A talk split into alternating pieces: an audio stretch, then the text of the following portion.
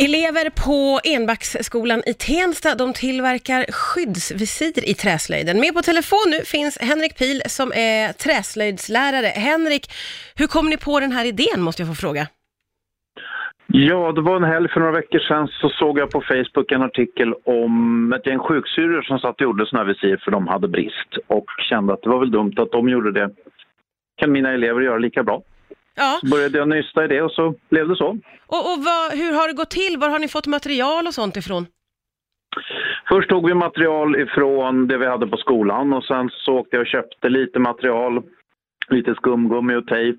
Men eh, sen fick vi också ifrån lite olika kamrater som jag har fått tag i på Facebook. Ja, och, och hade ni något liksom, direktiv att följa på hur de här visiren skulle se ut eller hur, hur, hur gick det till? Jag tittade på dem på Södersjukhuset, sen ringde jag och pratade med dem. Sen rann det ut i sanden, så pratade jag med dem på Huddinge och förklarade hur jag hade tänkt och de sa det där är jättebra.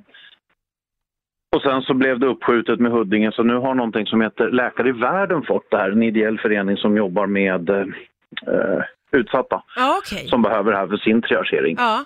Hur många visir har ni eh, kunnat göra hittills? Jag har tappat räkningen, men någonstans mellan 300 och 500. Eh, och jag räknade med att det skulle bli lika många den här veckan. Oj. Men jag får se när jag blir frisk. Ja. Du, eh, vad säger eleverna då om den här uppgiften?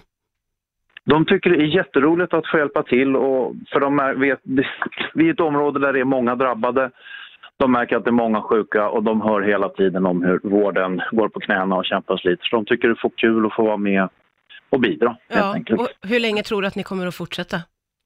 Förhoppningsvis bara en vecka till för jag räknar väl med att nu kanske de kommer till fas med beställningar och från andra fabriker och sånt där. Ja, så det. en nödlösning Ja. ska vi kanske låta vara en nödlösning också. Ja, men vilket jättefint initiativ. Tusen tack för att du var med här, Henrik Pil, och berättade om den här eh, slöjdtillverkningen. Tack snälla!